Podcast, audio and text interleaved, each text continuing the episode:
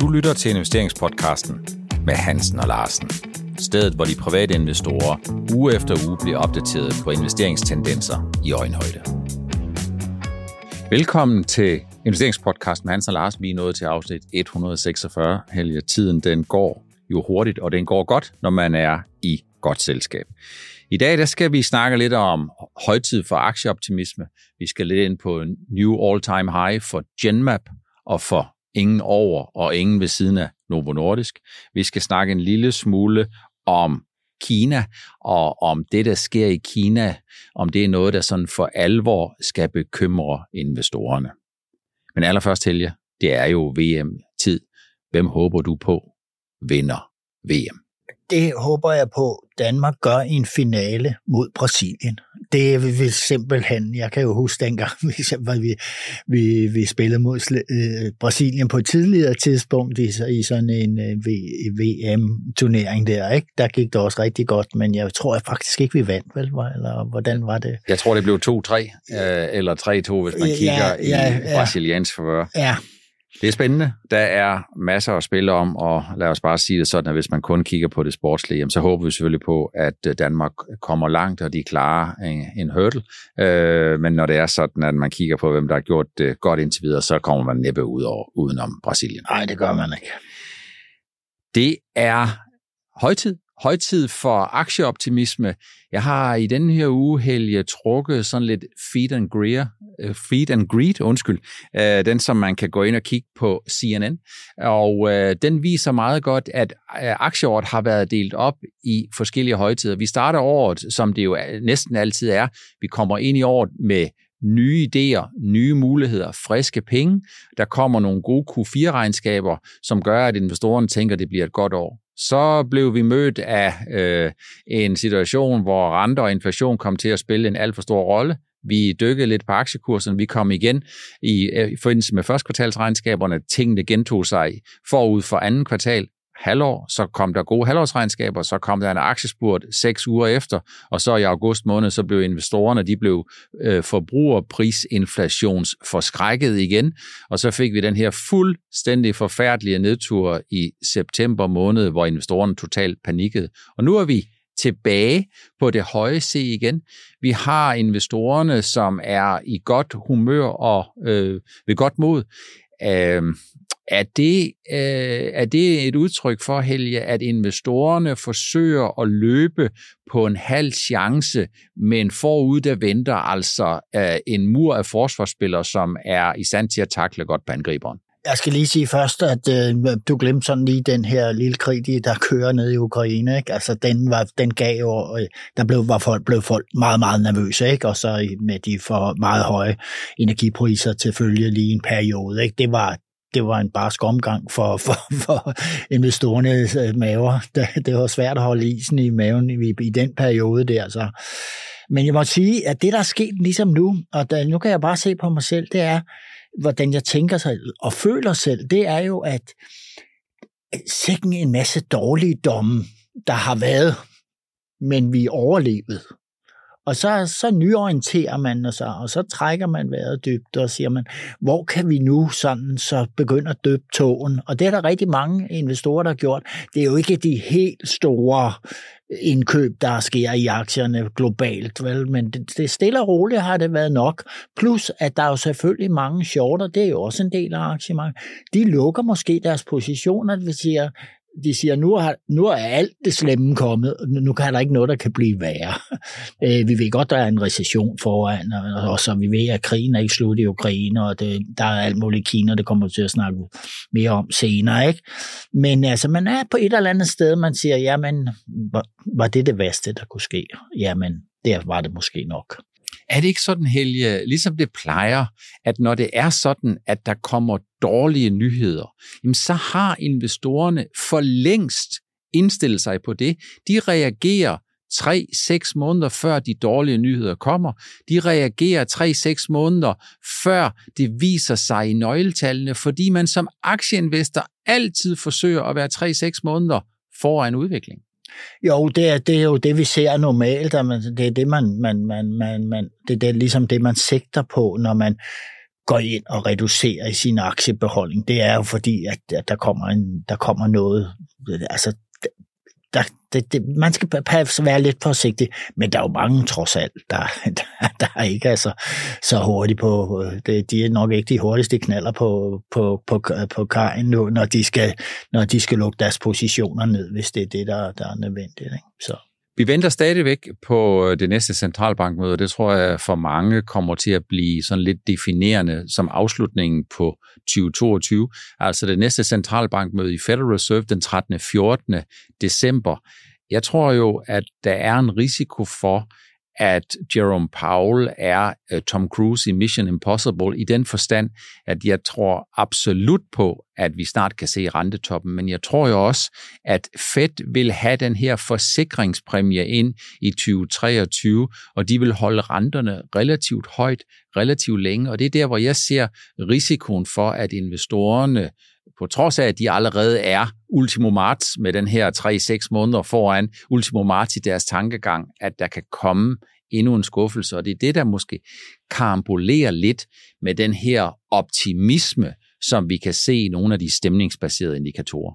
Altså hvis vi ser optimismen, så er det ligesom, vi, vi skal jo så tænke på, og der i de tilfælde, så tænker du på, jamen det virker måske som, den er lidt overdreven, for der er stadig den her risiko for, at, øh, at, at fedt ikke lader sig, kan du sige, skræmme. Mm. Altså at, at, øh, fra at det gør noget, som, som kan få aktierne til at falde voldsomt. Det har vi jo trods alt set før historisk. Ikke? Men jeg tror altså fedt, som du, jeg tror altså, de har en plan med det her, og de vil ikke kikse og øh, de vil altså virkelig være sikre i deres sag, at nu er inflationstoppen, den er altså på vej nedad øh, ret kraftigt. Er der andre ting, Helge, du har i tankerne, som kan ødelægge den her gode stemning ud over Feds afgørelse øh, om lidt over to uger øh, med hensyn til pengepolitikken? Er der noget andet, som du har i tankerne, der sådan lige kan afspore den her gode stemning? Øh, ja, ja, altså jeg er mest bekymret for Europa i den her sammenhæng, og det er jeg simpelthen, fordi at øh, nu ser vi, at elpriserne stiger, stiger ganske gevaldigt, øh, og det gør de, fordi nu blæser vinden ikke så meget her i december og januar.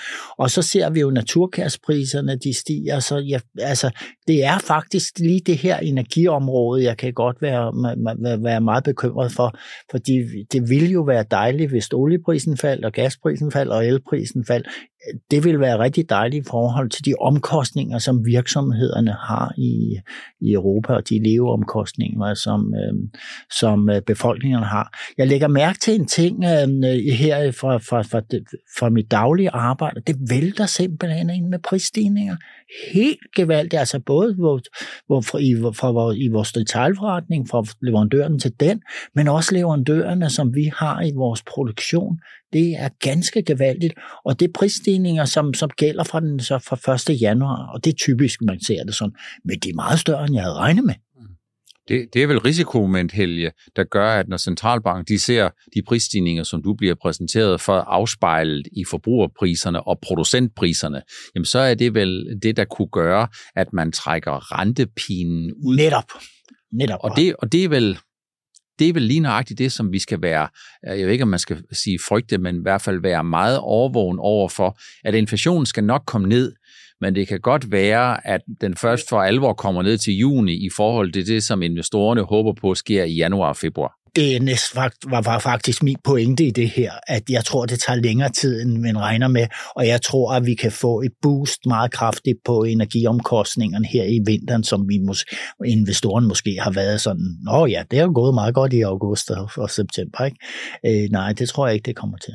Hvis vi sådan lige skal kigge helt kortsigt på det, så, så vidt jeg husker, så har OPEC deres halvårlige møde i deres hovedkontor, eller hovedkvarter i Wien i den her uge. Øh, tror du, de tager tit af, at der jo er noget, der hedder G7-landene forsøger at lave sådan en prisloft på russisk olie? Tror du, de tager notits af, at den lavere efterspørgsel og nedlukningerne i Kina kan få måske en marginal effekt på, hvad ved jeg, en halv til en hel million tønder i 2023, som måske ikke lyder af meget ud fra et produktionsvolumen på 100 millioner på daglig basis. Men du ved, at balancen der, den er meget delikat, eller sagt på en anden måde, tror du, at OPEC de kommer og sænker produktionen og annoncerer den i slutningen af den her uge? Øhm, øh, der har jo været noget, øh, nogle kraftige pip om det, og det kunne jeg godt forestille mig, at de, øh, OPEC vil meget, meget gerne holde priserne op ved, ved 80-90. Det er faktisk, det er ligesom, jeg vil faktisk tro 85, at det er, det, det vil de allerhelst have. Så øh, hvis der er nogen som helst mulighed øh, eller risiko for, for, for deres side, øh, som de ser det, øh, så vil de korte, hvis øh, om nødvendigt. Det er jeg sikker på. Vi må følge udviklingen meget, meget tæt. Vi skal videre til Kina. Uh, hmm. Kina, det er sådan lidt et, uh, der er lidt med menneskerettigheder, der er noget med Hongkong, der er noget med Taiwan, der er noget med covid-protester. Uh, hvor stor en risiko tror du, Helge, at Kina er et for den globale økonomi, og to, er det en risiko for den globale investor, eller er det sådan, at Kina nok har en betydning for den globale økonomi, men kun har en indirekte betydning for investoren? Uh, det, er, det er lidt svært. Altså, jeg synes, at protesterne har virket som om, de har været større, end vi har set øh, i mange, mange år altså i Kina. Øhm, jeg, jeg har prøvet at føle, føle det sådan rimelig tæt her på det seneste, fordi at øh, vi har set, hvordan det gik i Iran. Øh, jamen, der voksede de protesterne. Øh, men i Kina har de jo de har jo ansigtsovervågning, øh, eller hvad hedder det? Genkendelse. Ja, og de har jo, det, det, det er et land i verden, der har flest kameraer, der holder øje med, med, med, med indbyggerne, og jeg, jeg, jeg, et eller andet sted tror jeg, de får slået det her ned. Men det, som, som, som det, det sådan situationen den, den eskalerede på i starten, var jo netop det her, alle de her covid-restriktioner. Skal vi blive ved med at være underlagt det her? Og hvis det er sådan, at de fastholder det, at det skal man, fordi man har et sundhedssystem, der ikke kan takle, at øh, de gamle bliver syge, og de gamle faktisk ikke har fået øh, tredje øh, vaccination, og, og deres vacciner er ikke så gode, som de vidste vestlige. Og det er det, de er nervøse for, at de kan få et sammenbrud der. Ikke? Så øh, Altså er det, så er det jo ikke, så kommer det virkelig til at påvirke, øh, så kommer det virkelig til at påvirke verdensøkonomien meget. Og så er der en ting, vi kan, de, de har jo kæmpe eksportoverskud, øh, Kina, ikke? Så vi, vi overlever jo nok, at vi, altså det vi Danmark eller mange vestlige lande sælger til dem, det er jo mad og medicin og, og, og, og maskiner, øh, øh, der går ikke ret meget den vej til Kina, som, som, som i forhold til, hvad de eksporterer. Ikke? Her onsdag, øh, der er der sådan kommet nogle nye, sådan øh, lidt skuffende PMI-tal fra Kina, Helge. Det er vel noget af det, som på den ene side øh, giver grobund for at være lidt nervøs. På den anden side set, så giver det jo også mulighederne for, at den kinesiske centralbank, som jo meget ofte er sådan meget aktivistisk, går ind og sænker reservekravene. For når man sænker reservekravene til bankerne, jamen så svarer det jo til alt andet lige, at bankerne de får et enormt øh, øget forretningsomfang. Øh, det er den måde, hvorpå man stimulerer pengepolitikken først og fremmest i Kina sammen med, med lidt, hvor man skruer lidt på renten, men renten skruer man noget mindre på, end man påvirker med den her reservebryg. Øh, balancen der mellem lavere forventet vækst, PMI-tal, som ligger noget under 50, der jo vidner om aftagende aktivitet, og så muligheden for at stimulere økonomien. Er det sådan en god balance? Puha, det, jeg vil sige, at det, man, hvis man gik et par år tilbage, så havde man jo helt andre vækstforventninger til det, der skete i Kina. Man, man var, var meget overbevist om, at i 2030 havde Kinas økonomi altså passeret USA's big time. Men det ser altså ikke ud til, at det bliver sådan. De har også nogle demografiske udfordringer. De har udfordringer med en ejendomssektor, som vi, den står jo på nogle vaklende ben. Der er rigtig mange ting, man kan være nervøs for derude. Og nu kan man sige, at alt det, der foregår ude i Kina, det er man ikke så nervøs for mere, fordi man har haft ligesom nogle ting, der har været værre i Vesten. Men kan du huske dengang, hvad, hvad der skete lige med aktien, da det kom ud af nogle af deres ejendomsselskaber det sidste efterår, der ville krakke, eller var, ikke? så fik man nogle fald i aktiemarkederne. Så, hvis, så jeg, jeg synes, at man skal være opmærksom på det. Man skal også være opmærksom på det med Taiwan, den problematik, der er der, og Kina, og vi har jo set russerne, der angriber en nabo, og det kunne man være nervøs for, man også gjorde i Taiwan. Så men vi har manglet meget at være nervøse over også i Kina. Vi bevarer den optimistiske tone, og inden, jeg, sådan, inden vi sådan for alvor skal ind på Novo Nordisk og Genmap, som jo er en new all-time high, så kunne jeg godt tænke mig lige at lave sådan en lille intermezzo. Vi så her tirsdag, at øh, Vestas blev foretrukken leverandør til et meget stort projekt i Sydkorea, 1300 megawatt eller 1,3 gigawatt. Når det er sådan, jeg øh, tager det her tema op, så er det jo fordi, at for mig er det en lille smule overraskende, at investorerne ikke reagerer mere positivt på det. Og det er jo fordi, at det her det er noget, som Vestas er blevet foretrukken til, men de har ikke fået ordren. Men det sker jo meget, meget sjældent, så vidt jeg husker, at man er foretrukket til noget, som man så ikke ender med at blive udvalgt til. Det er den ene ting.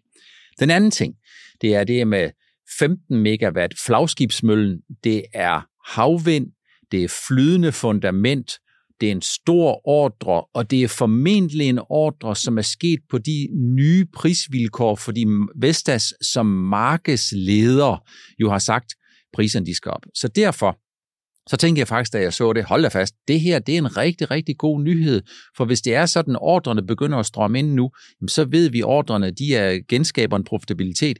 Vi ved, at logistikomkostningerne de er på vej ned. Det kan vi se på fragtraterne, containerraterne. Vi ved, at øh, stålpriserne er på vej ned og alle mulige ting. Så jeg er da faktisk lidt forbavset over, at investorerne sådan er gået sådan lidt i grøn flyverskjul. Altså din analyse af det her, den sidder lige i skabet efter min mening. Det er fuldstændig sådan, som det forholder sig. Men det der med kursreaktionen, den forstår jeg godt.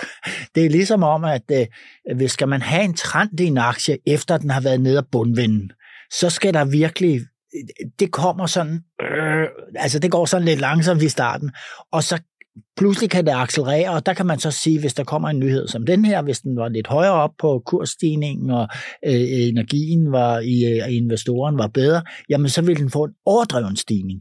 Nu skal de altså varmes op, og så tror jeg, mange tænker, nå, det er fugle på taget. Og det er sådan det, man har. Og det er jo trods alt det, vi ser i den situation, vi har nu. Jamen, der er nogle investorer, der er villige, villige til at købe sig ind i aktier, øh, men der er altså nogle sektorer, der er lidt sværere at løbe i gang. Ikke? Øh, og der er Vestas øh, ligger jo så i en grøn trend, som, som jeg synes øh, ufortjent faktisk sådan over en bred kamp øh, øh, er gået dval. Og jeg vil også sige, investeringerne i sektoren, altså de penge, der skal ind i selskaberne, det ligger jo også i dval. Man kan høre pensionskasserne, jamen de tager sorte investeringer ind i større omfang til fordel for, eller øh, i stedet for at tage mere grønt ind. Altså de har lige pludselig opdaget, at vi skal trods alt tjene nogle penge på det her. Ikke? Så der er flere sammenhæng i det bare lige for at understrege igen, det er ikke en anbefaling om at købe eller sælge Vestas. Jeg kender ikke jeres investeringshorisont og jeres investerings- og risikoprofil. Bare sådan lige et par enkle nøgletal. Vestas har jo guidet minus 5% EBIT margin for hele 2022. Konsensusforventningerne blandt analytikerne, de lyder på plus 92, plus 2,93 procent for 23, godt og vel 6% i EBIT margin for 24. Og så har Vestas jo holdt fast i, at de fra med 25 skal lave tocifret, altså minimum 10% EBIT margin på deres samlede forretning, hvor de jo har en serviceforretning, som er meget profitabel, og så har de en øh, vindmølleforretning, altså salg af møller, hvor, som jo desværre stadigvæk genererer nogle større underskud. Det er bare sådan, at øh, for mig at se, så er den grønne omstilling, den er altså ikke død, men det går altså alt for langsomt, og forsyningssikkerhed er kommet et nummer højere på agendaen.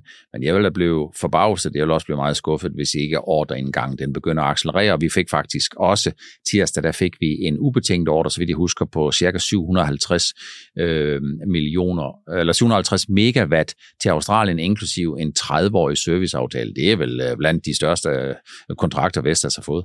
Ja, så må man huske, at Vestas, de er, det er jo et europæisk firma, som, som gør det godt i USA, er godt inde i USA, og, og er, er, er, hvor man har faktisk har sådan de mindre selskaber, der ikke er amerikanske, dem, er man, dem prøver man at holde ude, ikke? men Vestas er inde i varmen i USA. Til noget helt andet og meget mere positivt, Helge.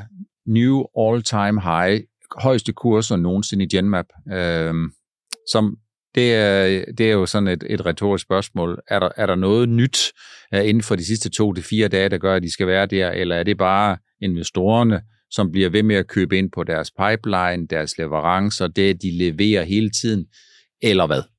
Altså hvis jeg ser på ProInvestor, har vi jo rigtig mange Genmap-investorer, og der, der har været med i, i aktien i rigtig, rigtig mange år. Men hvis jeg ser på deres reaktioner på de her stigninger, der har været, så er der altså en del, der har ligesom taget toppen af deres investering øh, og, og meldt ud, og sige, jamen nu, puha, nu er den oppe, hvor, hvor ligesom, man, altså den er oppe i nogle luftlag, hvor man ikke havde troet på, at den kom i år. Altså når aktien er steget 23 procent øh, i 22, det er jo helt fantastisk, det kan vi alle sammen være glade for. Men man er lidt bekymret, for nu er den kommet op, hvor man har priset for mange ting ind.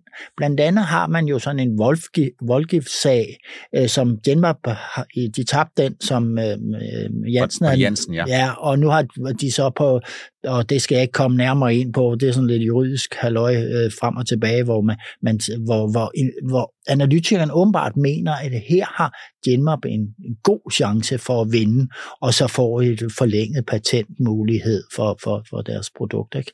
Og Øh, Øh, det, det er i hvert fald priset, skulle jeg lige hilse at sige, fordi at øh, vi vil få en meget negativ reaktion, efter min mening, hvis, hvis I tager den her. Øh, så øh, kan man sige, at der er nogle stoffer, de har i pipeline, som vi kan forvente, at der kommer en godkendelse på her i 23.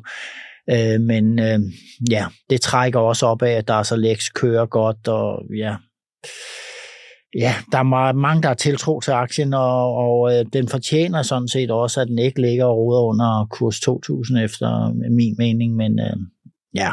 det, det, det der, det er en fænomenal udvikling. Langt de fleste øh, af investorerne har formentlig ikke, og kan ikke huske historikken tilbage, men jeg kan jo huske, at øh, Genmap for mange år siden blev børsnoteret til kurs 200, så gik den, så vidt jeg husker, i 50, så gik den måske i 200 igen, så gik den i 20, så vidt jeg husker.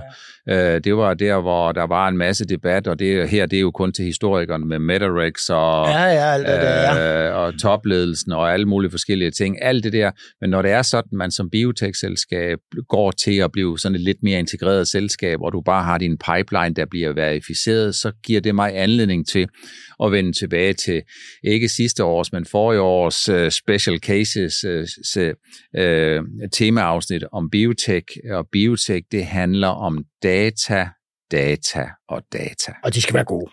og når de er gode, hvis de er gode inden for et stort område, som kræft jo desværre er, jamen så er der en god mulighed for, at du kommer til at skabe glæde hos investorerne. Man kan sige, at de har jo også nu en teknologi, der er så stor og bred, som den også, øh, hvor de, hvor, hvor de kan indgå partner altså øh, øh, aftaler på kryds og tværs. De laver noget med Novo, de laver noget med Lundbæk, de laver noget med Jansen, de laver noget med mange af de store selskaber. Så nu begynder det, man, jeg vil tro, at mange investorer og tænker, nu er fundamentet der, og de tjener jo styrtende med penge, så det må man sige, det, det er der i hvert fald. Øh, men det er spændende at se, om øh, vi sætter endnu en ATH her frem mod jul. Genmap er blevet den dansepartner, som de fleste de har lyst til at byde op, det må man bare sige. Novo Nordisk, ingen over, og ingen ved siden af livet er fedt i bagsfære, og vi må sige, at endnu øh, et eksempel på det øh, har været inden for de seneste dage, hvor vi har fået en ny ATH, også på den all-time high. Har du set den komme? Uh, nej, der er faktisk ikke, men uh, jeg må jo bare sige, at investorernes uh, tiltro til Novo Nordisk, den er bare så stærk, så det er nærmest en klippe. Ja, det er det, og det, jeg tror faktisk, mange siger, ting, det er altså den sikre havn, som det kan vi altid regne med. Og hvordan ville øh, C25 have set ud uden Novo? Ikke? Det har virkelig været et træklokomotiv i år. Ikke? Og, jeg, øh, og det er jo ikke nogen hemmelighed, det er også skrevet en bog, Den tålmodige investor fra 2018. Der var to mit foretrukne valg, det var jo Novo og Genmap. Og jeg må nok sige, at jeg, mange sagde, mobbede mig, da, da vi kom covid-tiden og det her, jamen der er masser af andet, der er spændende. Nej, ja, det, det, jeg holder på dem. Og det er altså ingen opfordring til alle mulige andre, fordi de er højt prissat begge to nu, lige nu. Man kan sige, at måske lidt overraskende er det, øh, hvis man skal prøve at og, og, og lave lidt et perspektiv, det er jo, at det vi har set de sidste øh, 3-4 det dollarne faldet med en 6-8 procent. Og de holder sig lige Og de holder også, fuldstændig ja. niveauet, og det er jo et udtryk for, at investorerne punkt 1 jo ved, at 2023 stadigvæk bliver med den høje dollar på den høje klinge, fordi Novo dækker af, så vidt jeg husker, dollar 10, på 10-12 måneder, så de kender faktisk allerede i væsentlighed så kender de afdækningen af deres dollarindtægter i 2023, som jo sker på et fuldstændig fænomenalt langsigtet niveau. Og vi ser også samtidig, at når dollaren den går, den går op og ned, så har det en, en, en betydning for life science, men Novo Nordisk i medgang og modgang, der ser det ud som om, godt når det går dårligt, og godt når det går skidt. Sådan er det med Novo Nordisk. Ja, jeg skal lige sige, at det er måske mange investorer, der ikke sådan er opmærksom på, men altså der, der fra, fra, fra både i Storbritannien og, og i USA og sådan noget, har der været mange skriverier om, hvad er det helt nye store inden for, inden for pharma. Og det er fedmemedicin. Altså det er der virkelig blevet skrevet mange store artikler om i, i mange anerkendte finansmedier. Og øh, jeg har delt en del af dem på, i, i Novo-grupperne og sådan noget her på det seneste.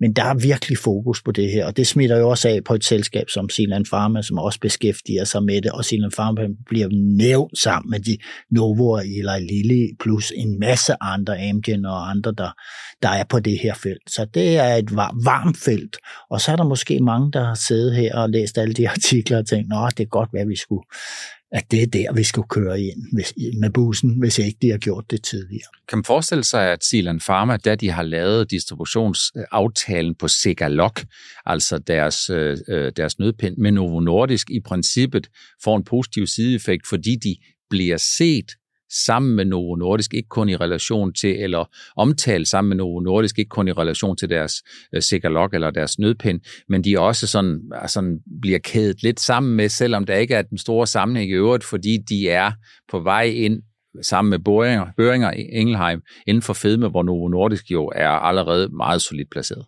Ja, at det, det i allerhøjeste grad, altså fordi jeg har jo lavet et, et interview med Adam Stenberg, der er øh, administrerende direktør i Sjælland Pharma, og han nævnte, for, øh, fordi der, det har lidt kørt under radaren, det her fedme halløj hos, øh, hos Sjælland Pharma, han nævnte, jamen internationalt, så var det jo det, de investorer, de snakkede med, det var jo det, det, øh, det de interesserede sig for, hvor, hvor mange danske investorer havde det her korttarmssyndrom øh, øh, og deres medicin til det inde på, på nethinden. Men det er fedmen, der interesserer de store ude i den store verden. Det var det, vi havde valgt at tage med i afsnit 146 med investeringspodcasten med Hans og Larsen. Tak fordi I fulgte med, og tak fordi I stadigvæk synes, det er relevant at blive opdateret øh, på en investeringsuge på lige blot i underkanten af 30 minutter. Jeg håber, at vi ses og høres igen i næste uge.